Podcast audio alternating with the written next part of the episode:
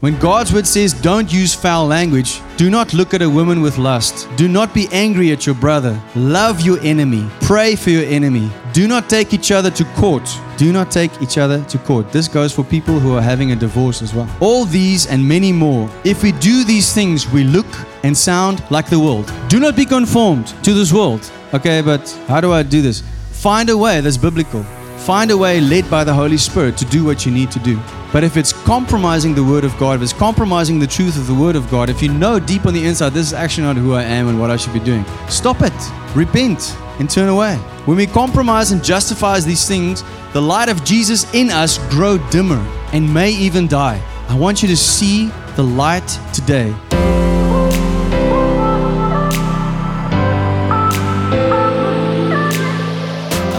Welcome to the Love Key Church podcast, where we share our church's message of the week. My name is Heinz Winkler, and together with my wife, children, and our leadership team, we host Love Key Church here in Somerset West, online, and on this podcast. It is our mission to help you to encounter God, align with His purposes, reign in life, and help others to do the same.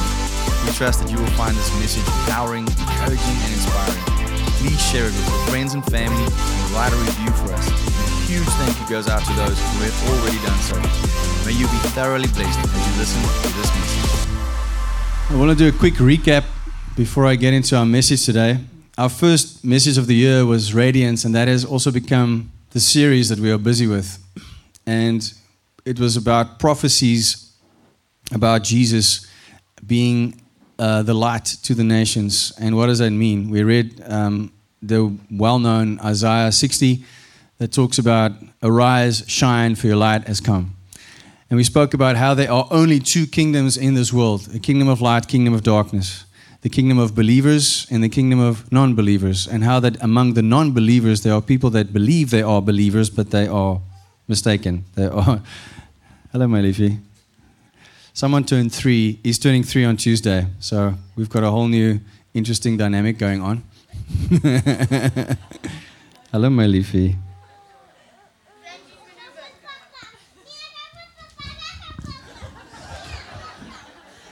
This is fun. This is a whole new fun. This is now everyone knows we're live. This is live, people. Okay.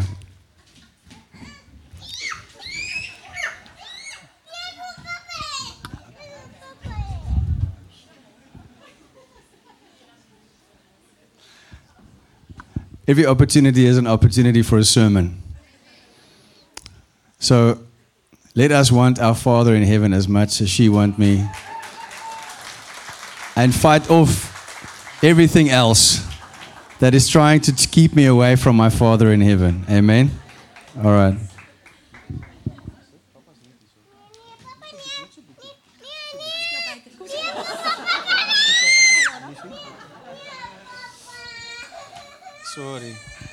I'm sorry, my love. I'm sorry. No. Our Father in heaven does give us pastors. Sometimes we have to go to them. anyway, all right. Apologies for the interruption. Um, that has never happened before. Sorry. Apparently, we have a new level of having to deal with that. Anyway, we spoke about radiance. And we spoke about the kingdom of light, kingdom of darkness.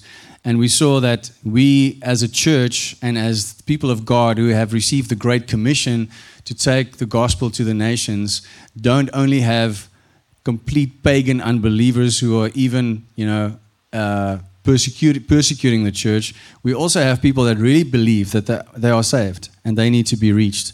And we saw how amazing it is that the light of Jesus is the way that we do that. When we receive the light and we radiate that light, we are the radiance of Jesus. That is how we change others. And we saw this amazing analogy of how photosynthesis works that the photons in light excite things called LHCs in the leaves, which excites other LHCs, and that produces life, oxygen, and food.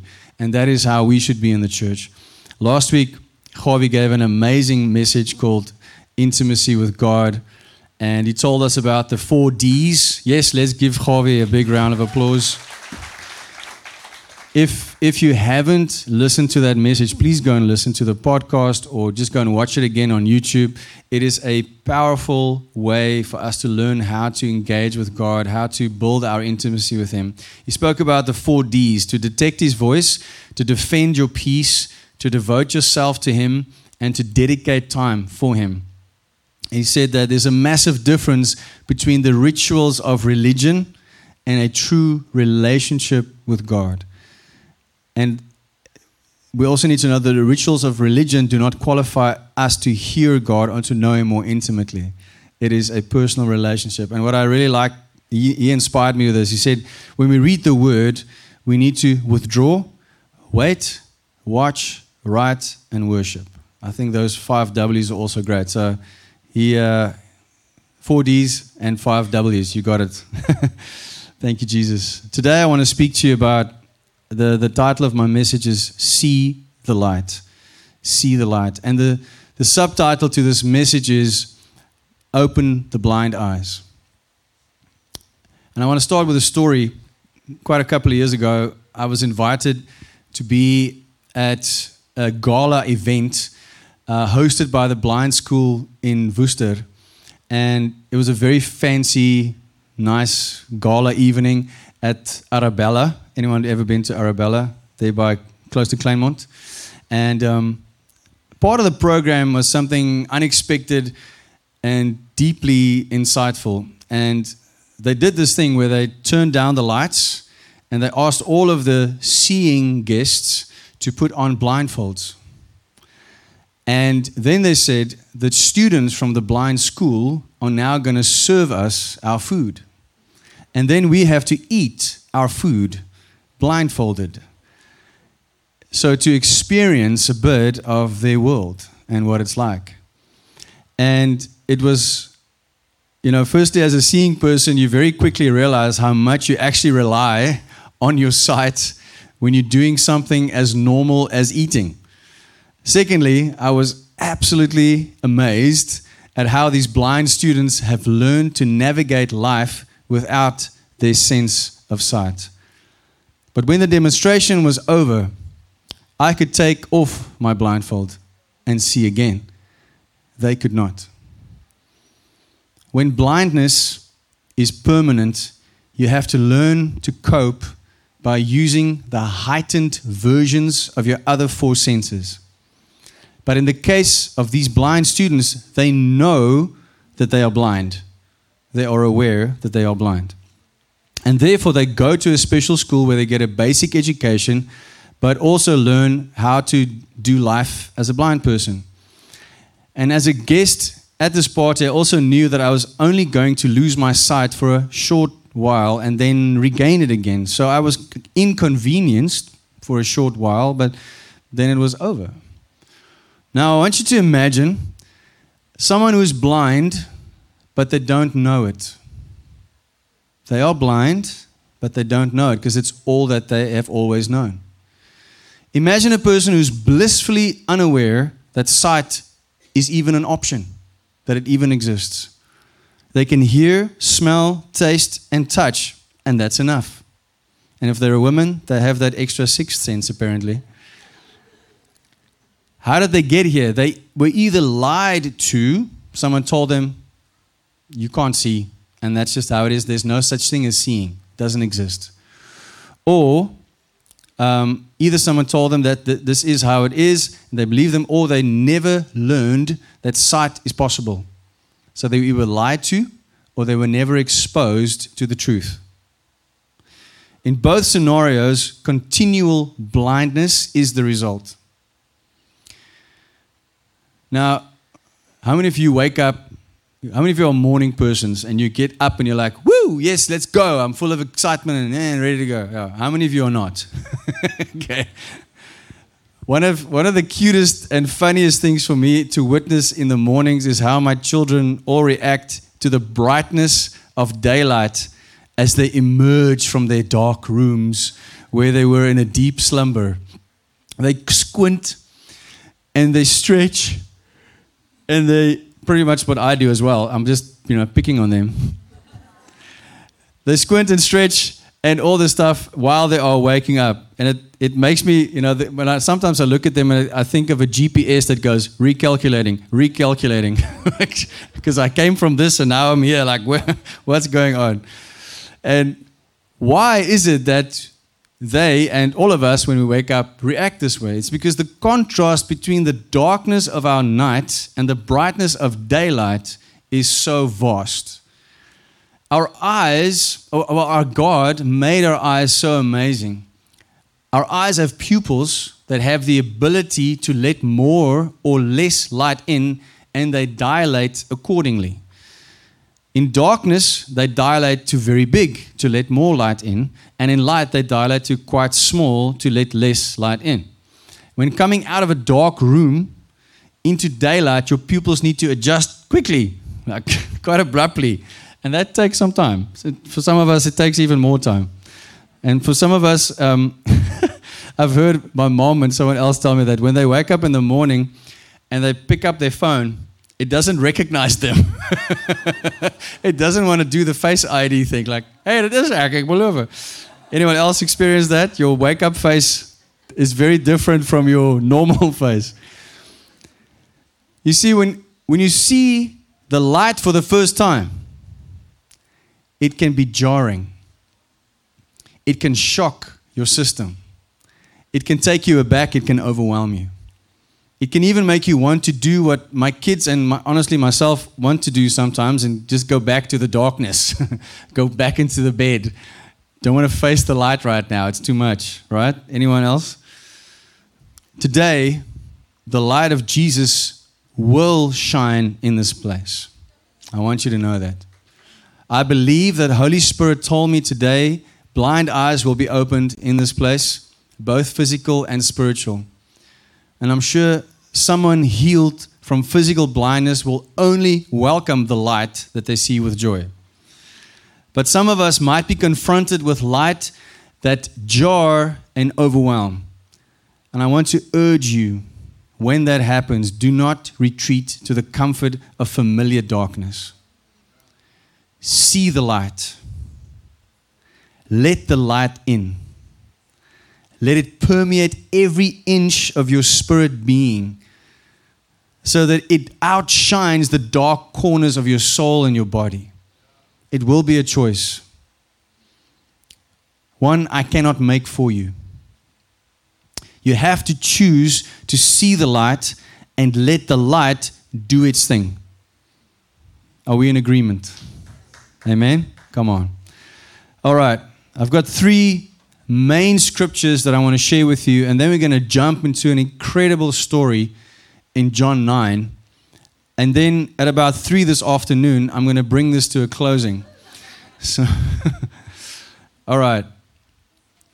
In Isaiah 35 from verse 4, it says, Say to those who are fearful hearted, Be strong, do not fear. Behold, your God will come with vengeance, with the recompense of God. He will come and save you.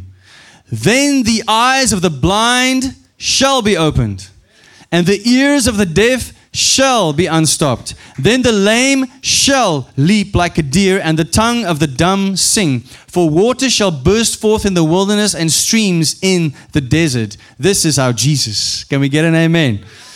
Isaiah 42, verse 6. I, the Lord, have called you in righteousness. I will hold your hand. This is God the Father speaking through Isaiah about his son Jesus. I, I, the Lord, have called you, Jesus the Messiah, in righteousness and will hold your hand. I will keep you and give you, give you, give you as a covenant to the people, as a light to the Gentiles. That's us. To Open blind eyes to bring out prisoners from the prison, those who sit in darkness from the prison house. Psalm 146 from verse 3. Do not put your trust in princes. Don't put your trust in people, in leaders, in influential people around you, nor in a son of man, in whom there is no help. His spirit departs, he returns to the earth. In that very day, his plans perish. Happy is he who has the God of Jacob for his help, whose hope is in the Lord his God, who made heaven and earth, the sea and all that's in them, who keeps truth forever, who executes justice for the oppressed, who gives food to the hungry. The Lord gives freedom to the prisoners. The Lord opens the eyes of the blind. The Lord raises those who are bowed down. The Lord loves the righteous. Whew. Thank you, Holy Spirit. I want you to know today that Jesus came to heal physical blindness. He came to heal spiritual blindness, to save those who are blind to the truth of who He is from being unsaved to being saved.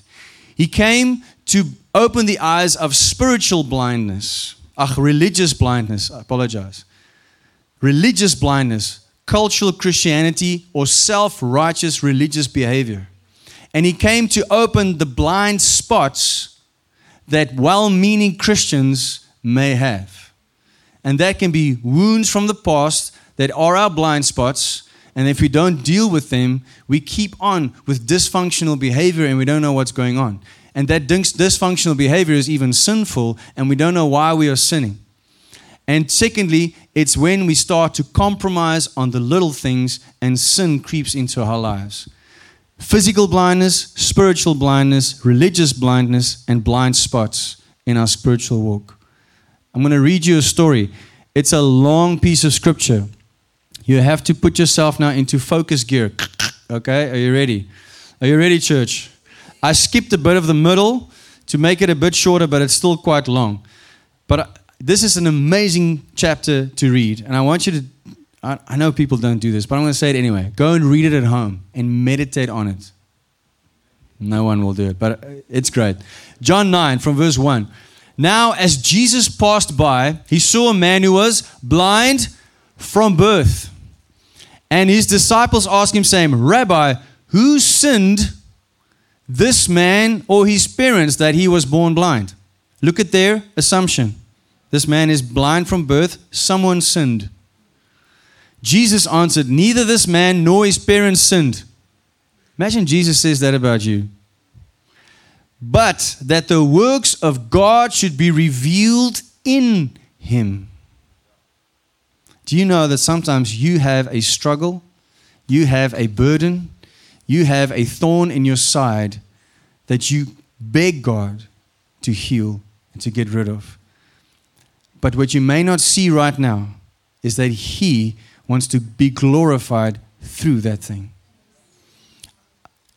I must work the works of him who sent me while it is day. What's in the day? Light. The night is coming when no one can work. As long as I am in the world, I am the light of the world. When he had said these things, he spat on the ground and made clay with the saliva. Everyone today who, who may be blind, I might be spitting on some ground. I'm kidding. And he anointed the eyes of the blind man with the clay. And he said to him, Go wash in the pool of Siloam, which is translated sent. Go and wash. I'm sending you to a pool called sent to be cleansed. Do you see that Jesus did something, but then left the last part to the person to do himself? To see his faith. It reminds me of Naaman, the Syrian general who came to uh, Elisha and he wanted to be cleansed from leprosy. He came with his whole entourage and stopped at the house of the prophet. The prophet sent out his assistant and said, You must just go dip yourself seven times in the Jordan and you will be healed. And Naaman was offended. Why doesn't this prophet come out to me? I'm so important. And how can this be so simple? Our rivers back home are much cleaner. Can't I dip myself in there? And he, he was offended and himself gewip and he walked away. And then an assistant said to him, If it's this simple, maybe you should just do it. And he did, and he was cleansed.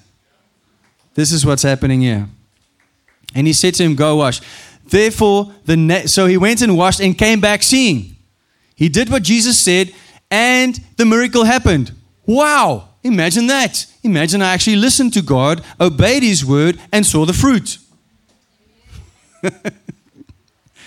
Therefore, the neighbors and those who previously had seen that he was blind said, Is not this he who sat and begged? Some said, This is he. Others said, He is like him.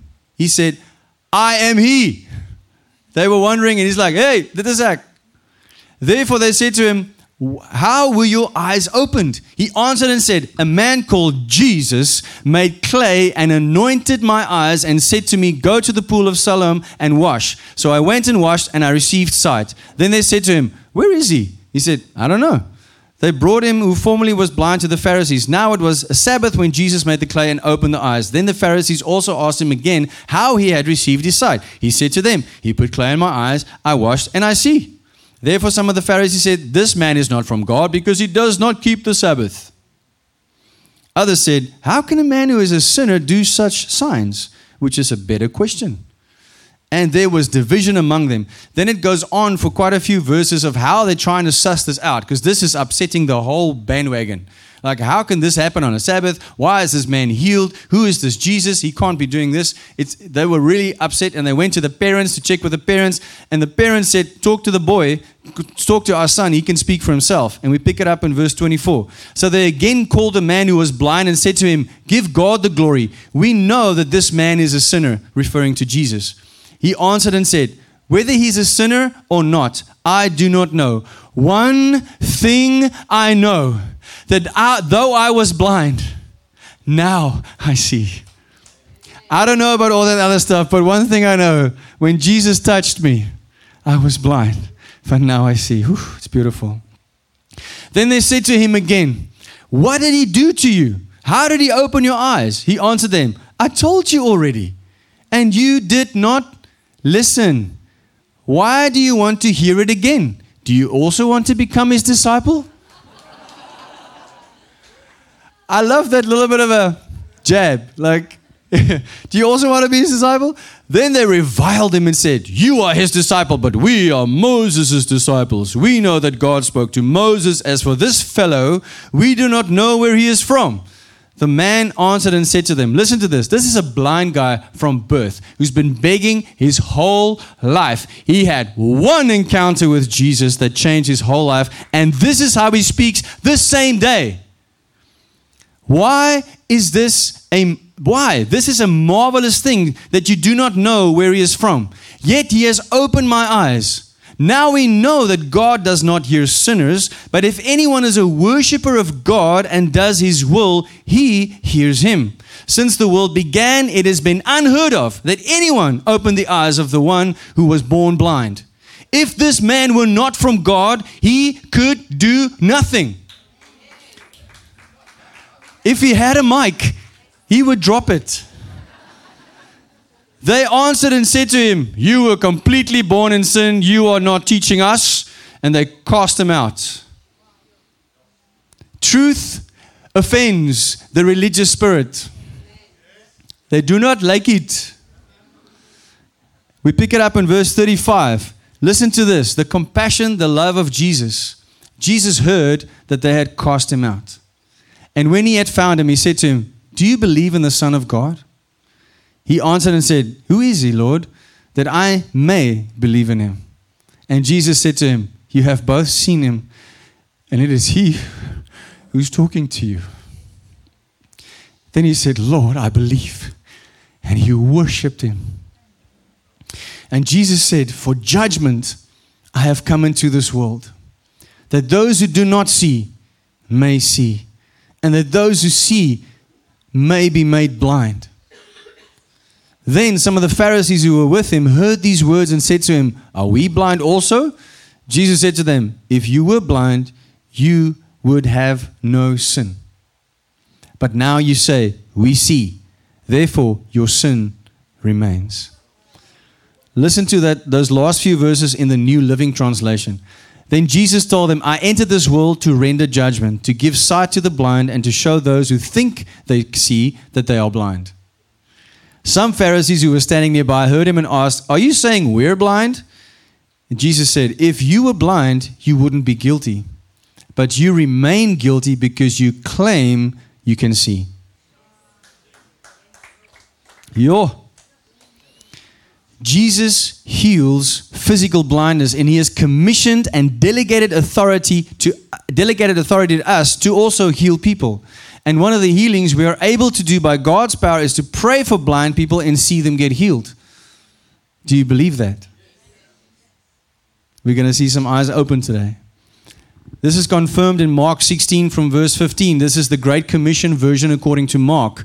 And when he told them, Go into all the world and preach the good news to everyone, anyone who believes and is baptized will be saved, but anyone who refuses to believe will be condemned. These miraculous signs will accompany those who believe. They will cast out demons in my name. They will speak in new languages. They will be able to handle snakes with safety. If they drink anything poisonous, it won't hurt them. They will be able to place their hands on the sick and they will be healed. Do you believe that this is the word of God? Do you believe that if you are a son of God, a daughter of God, that this applies to you? Do you believe it? Why do we still have blind people walking around then? That challenges me. Why are there not more people waking up from the dead? Why are there people who are walking around with demons that we are not casting out? Because that's what we're called to do. These miraculous signs will follow those who believe. Do you believe? Yes, these miraculous signs should follow your life. If you don't believe that, then you don't believe the Bible. Then you, then you serve another God. Good luck. John 14 from verse 12. Most assuredly I say to you, he who believes in me, who believes in Jesus, the works that I do, he will also do. And greater works than these he will do because I go to my Father. And whatever, whatever you ask in my name, that I will do, that the Father may be glorified in the Son. If you ask anything in my name, I will do it. Now, does this verse get abused? Yes, absolutely. What should we understand about this verse? That when I abide in Jesus fully, when my heart beats the same as his heart, then I will pray his will. And when I pray his will, it will be done. Amen. Secondly, spiritual blindness. 2 Corinthians 5 verse 17. Therefore, if anyone is in Christ, he is a new creation. Old things have passed away. Behold, all things have become new. A new creation has new eyes. If you're born again and you still have your old man eyes, spiritually speaking, you will not see correctly. Have your eyes become new when you became new?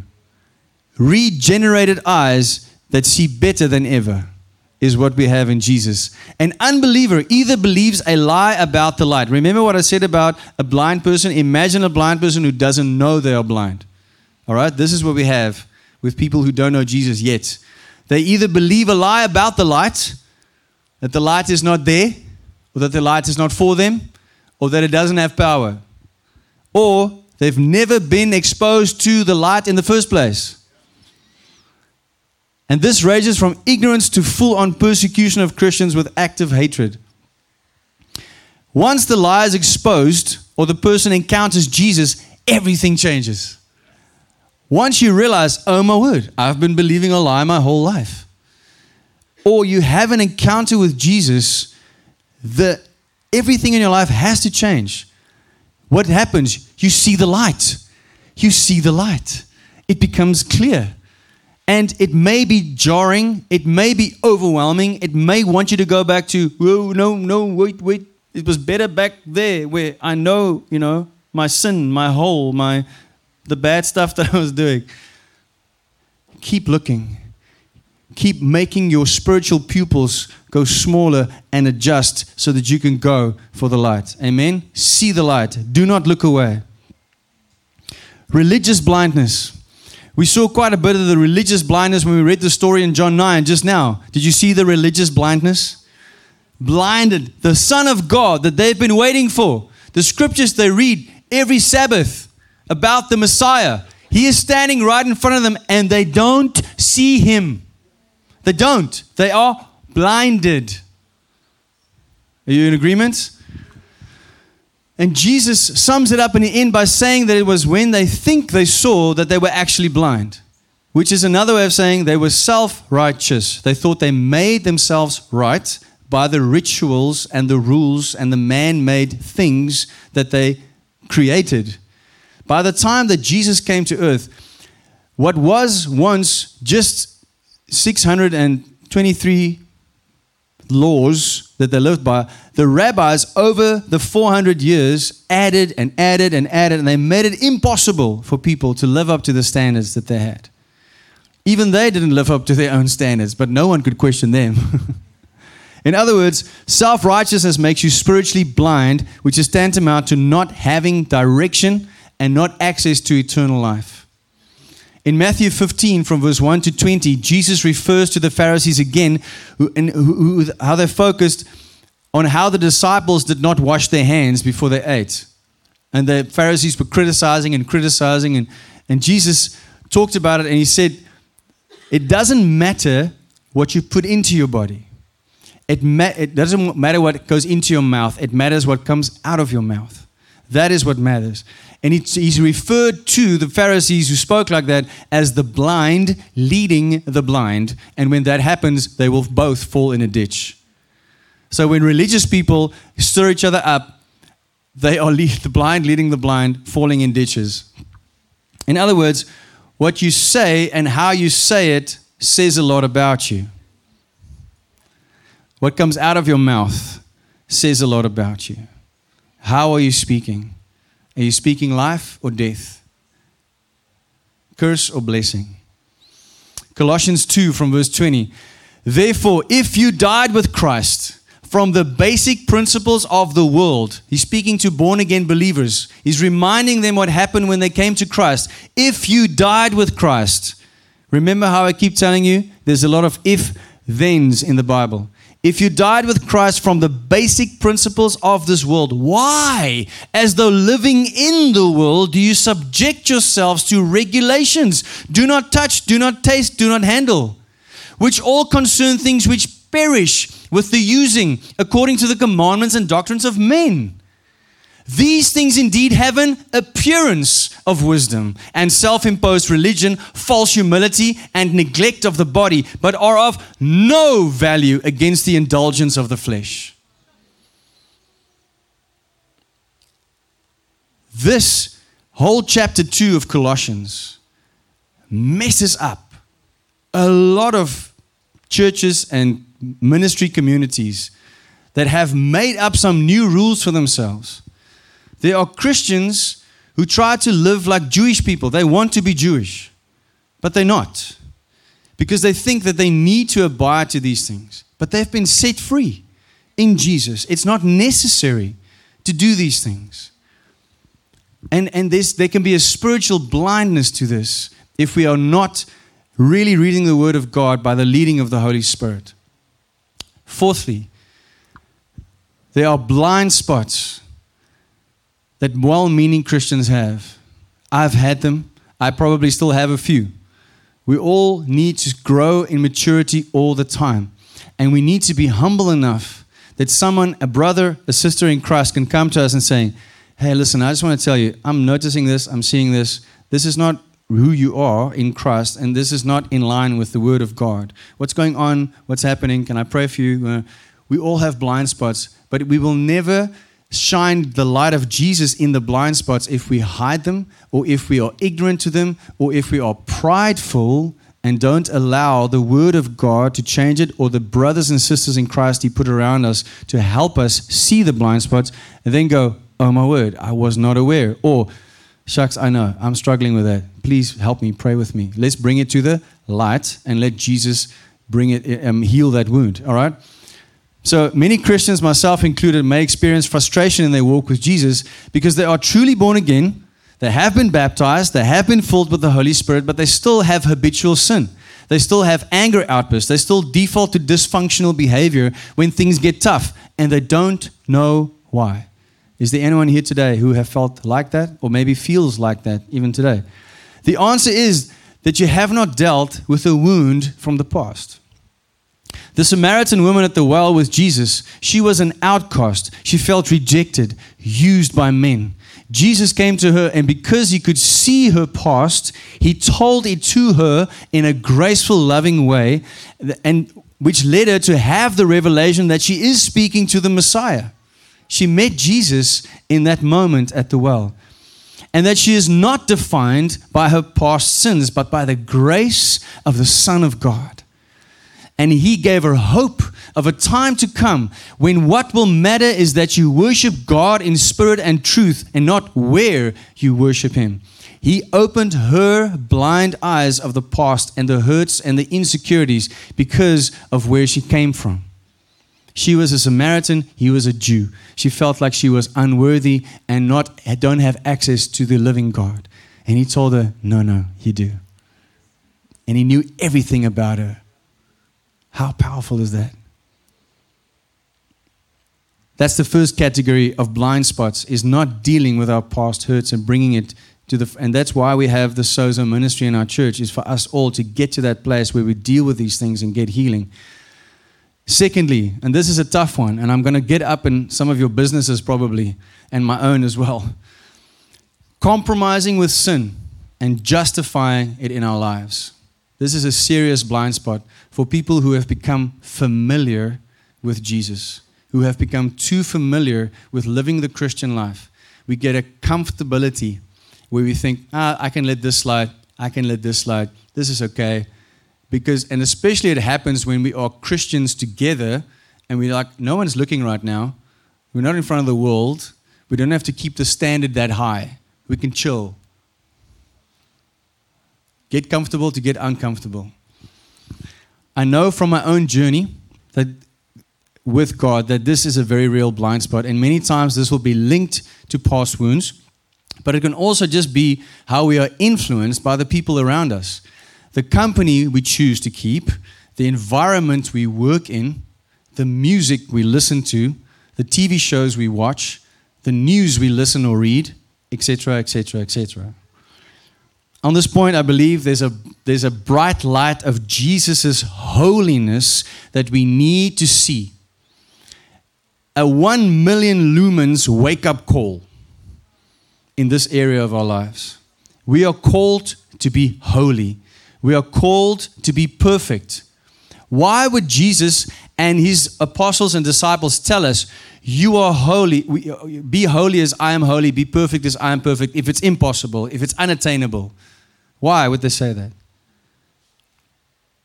He won't.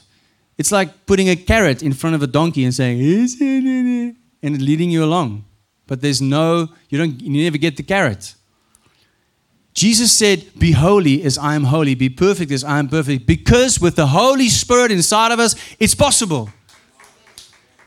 But when we know this and we choose to compromise and we choose to justify the compromise, we are messing with God. We are messing with our salvation. And we are compromising the plans of God in our lives. Now, I'm not saying you'll miss your spot in heaven. I, I don't believe that that will happen. I, by God's grace, I don't think it will happen. But you will miss out on the fullness of what God has for you in this life now. And you may compromise your crown, your position in heaven one day. Because there is a hierarchy in the heaven one day. Some of you didn't know that, and you're quite shocked right now.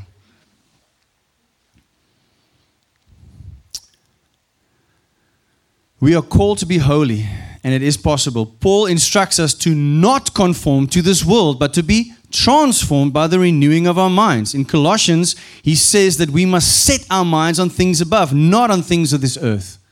It can't be clearer. You remember Javi said last week as well. He was at a golf at the golf course with two groups of golf days. People that were at a Christian golf day and other people. He looked at both and he couldn't see a difference. What does he mean? The way that the Christians spoke and drank and partied was exactly the same as the way the world was drinking, partying, speaking, same music, same everything. What's the difference? This is a hard truth. Because some of us go, no, but I, you know, I want to be there to change, to be the light. Okay. Who's influencing whom? If you're really that strong, if your cup is really overflowing that strongly, don't go alone. Yes, go be the light by all means, but be ready and be the light. Swearing, cursing, jealous remarks, slander, gossip, self righteousness, alcohol abuse. We do it because it's part of the culture, everyone does it. Addiction to social media, addiction to TV series, binge watching, sexual immorality. I know what it is to tempt temptation. I have in my life I become I became very good at when you tell me this is the line, this is right, this is wrong, then I like to go right up against that line. And I like to just, you know, take a peek. How bad can it be, you know? I've always I've done that. It's a pattern in my life. I like I'm curious and I like to test the boundaries. Those of you who have children will know that's what they do. If you say this is the boundary, they will go right up against that boundary. I'm going to count to 3. They will wait for 3. Because you set the boundary. And we do that as well. But every time I tempted temptation, I would lose. When God's word says, don't use foul language, do not look at a woman with lust, do not be angry at your brother, love your enemy, pray for your enemy, do not take each other to court. Do not take each other to court. This goes for people who are having a divorce as well. All these and many more if we do these things, we look and sound like the world. Do not be conformed to this world. Okay, but how do I do this? Find a way that's biblical. Find a way led by the Holy Spirit to do what you need to do. But if it's compromising the Word of God, if it's compromising the truth of the Word of God, if you know deep on the inside, this is actually not who I am and what I should be doing, stop it. Repent and turn away. When we compromise and justify these things, the light of Jesus in us grow dimmer and may even die. That cup I spoke of during worship may get emptier and emptier. I want you to see the light today. Stop using those words in your house and around the braai. Stop complaining about our leaders and Eskom and everything else that everyone else is speaking about. And rather than that, start prophesying. Rather than that, start speaking life. Rather than that, pray for our leaders. Pray for what you want to see. Pray those things into existence that aren't as if they are. That is who we are. We are agents of change for Jesus in this country, and we need to do that. Do not join the dirge of the mob that just complains and changes nothing. The Bible says, don't get drunk with wine, so don't get drunk, period. If you do, you are disobedient. Plain and simple. Your body is a temple of the Holy Spirit. Holy Spirit temple. What are you doing to your body? Is your body the best temple for the Holy Spirit it can be? What are your children watching and listening to? What games are they playing? Is it God honoring? Should it be in your home? Should those sounds and those people online be in your home? Does it systematically program them to disrespect you and not believe in the family units? Because I'm telling you, the average show that kids watch, they make dads look like idiots, mom like overpossessive, and children like the heroes. And they start believing that narrative. The enemy, like my wife said once, is slinks. Hy is slinks. He is finding every possible way to lie to you and your children. He will make you compromise and compromise and compromise till he has you and you don't even know it. The worst thing is to be blind to your blind spots. That's why we call it a blind spot. Is there someone you have unforgiveness towards? Do you hold a grudge? Do you gossip about someone? Are you jealous? Do you treat people of a certain class or race differently to your preferred class or race? See the light. Stop the darkness. Stop partnering with the dark things. Let the light in and radiate the light of Christ. I want to end off with this scripture 2 Corinthians 4, verse 6. For God, who said, Let light shine out of the darkness, has shone into our hearts to give the light of the knowledge of the glory of God in the face of Jesus Christ. We're going to have communion now. And we are going to have communion, as I said, for two reasons. We're going to have communion to break the fast today and to thank God for what He has done in this week. And we are going to have, we are going to have communion and trust God that today eyes will open, spiritual eyes will open, religious eyes will open, and our blind spots will be exposed so that we can be set free. Are you ready to do that, or do you want to run home? Are you ready? All right. All right.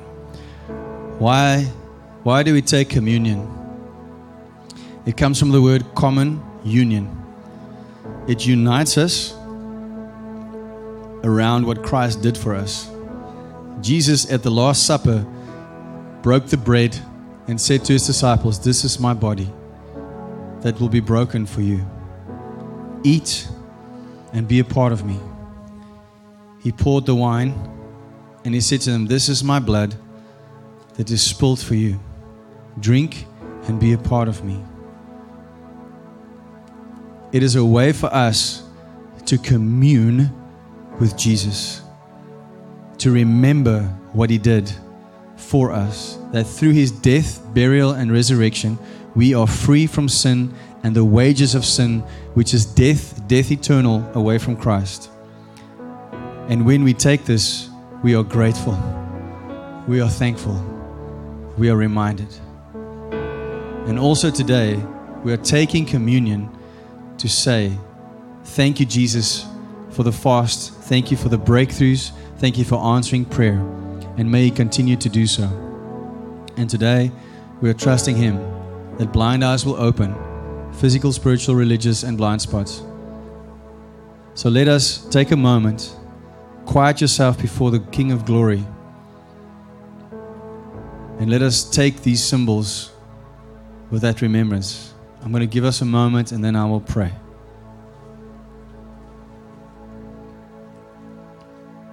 Thank you, Jesus. Thank you for this holy moment we can be in your presence. Lord, we thank you that your body was broken in our place.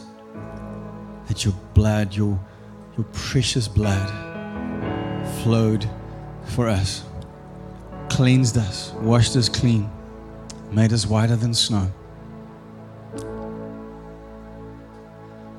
Lord, thank you that you experienced being apart from your Father so that we don't have to. Thank you that you experienced Hades and death so that we don't have to. Thank you, Jesus. We honor you, we worship you, and we glorify you. Thank you, Jesus, that we can know that through your death, burial, and resurrection, if we receive you, we are washed clean from our sins. We are made new. And we earn the right to be called children of God, co heirs with Jesus Christ, friends of God, sons and daughters of the living God.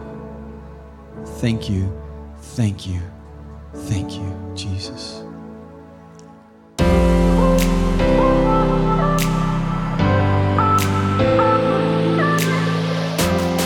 So much for listening to the Love Key Church podcast message of the week. I trust that you had a life changing encounter with God that will help you to align with His purposes so that you can be one step closer to reigning in life. And may you be inspired to share this with others. Have a great week and remember to listen again next week, or you can catch us live online or come visit us in person. May God bless you and keep you, make His face shine upon you, and be gracious to you and your loved ones. God bless you.